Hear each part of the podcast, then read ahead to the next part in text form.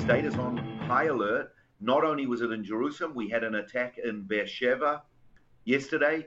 We've had attacks in Tel Aviv. Um, some people are saying that one of the main reasons why it's happening now, actually, two main reasons, Brennan, two very big main reasons. Number one is on November the 1st, uh, Benjamin Netanyahu won our elections and he's got 28 days to form a government.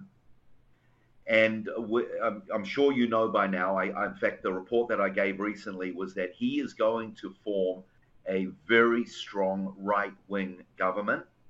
And, um, and he said, I want to do this ASAP, as soon as possible. And so one of the strategies could be from the enemies is to, uh, to uh, cause distractions and it has caused distractions. Number one. Uh, number two, uh, the the uh, the government that he's trying to put together. Um, one of them, who is the leader of the second largest party voted in, uh, a man called uh, Ben Gvir, he will be given.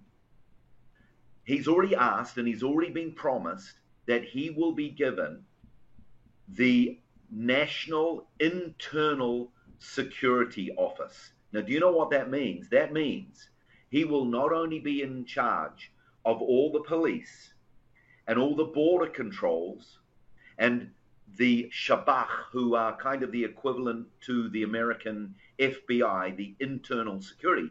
But here's the big one he will be fully in charge of the Temple Mount. Oh, wow. Now, why? Now, well, how how will he get full be fully in charge? Because didn't Israel give a lot of this up to the Palestinians, even though the Israelis own it? They gave control to the Palestinians. How is this going to happen? Okay, so religiously, the Palestinian Authority under the Jordanian government, they control the religious activities up on the Temple Mount. However, the Israeli government, we are in control of the security up there.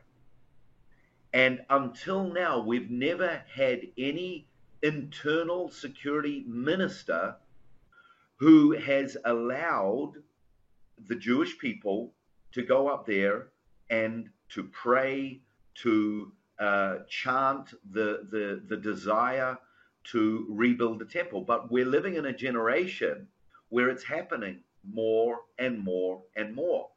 So, with Benjamin Netanyahu calling uh, on this right wing uh, party and then being voted in into his government, uh, he will be given that role. Now, here's the thing according to the Israeli legal system, the High Court of Justice, it is actually legal for Jewish people to go up to the Temple Mount and pray, even though the Arabs, the Muslims, the, the, the, the, the Islamic Waqf, who are the controlling the uh, religious movements up on the te- Temple Mount, even though they say we don't want it, it's part of the status quo.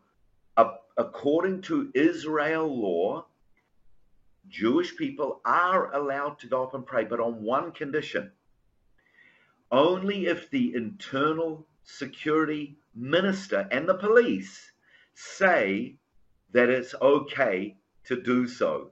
And who is going to step into that position? This man, Ben Gvir, he has already been promised that position. And so this is the main reason, this is believed to be one of the main reasons why this terror wave is striking, is to thwart that happening. Even um, Blinken from the United States and the United Nations have been warning Benjamin Netanyahu uh, not to allow this right, extreme right wing uh, parties into the Israeli government. So now, having said all that, Brandon, we're having major breakdowns in the negotiate in the negotiation process uh, with Netanyahu trying to form the government.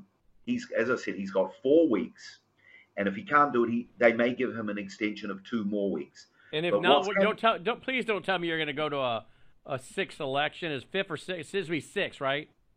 It, w- it will be the sixth election, but um, it just it, it's like uh, uh, two steps forward, one step back, one step forward, two steps back.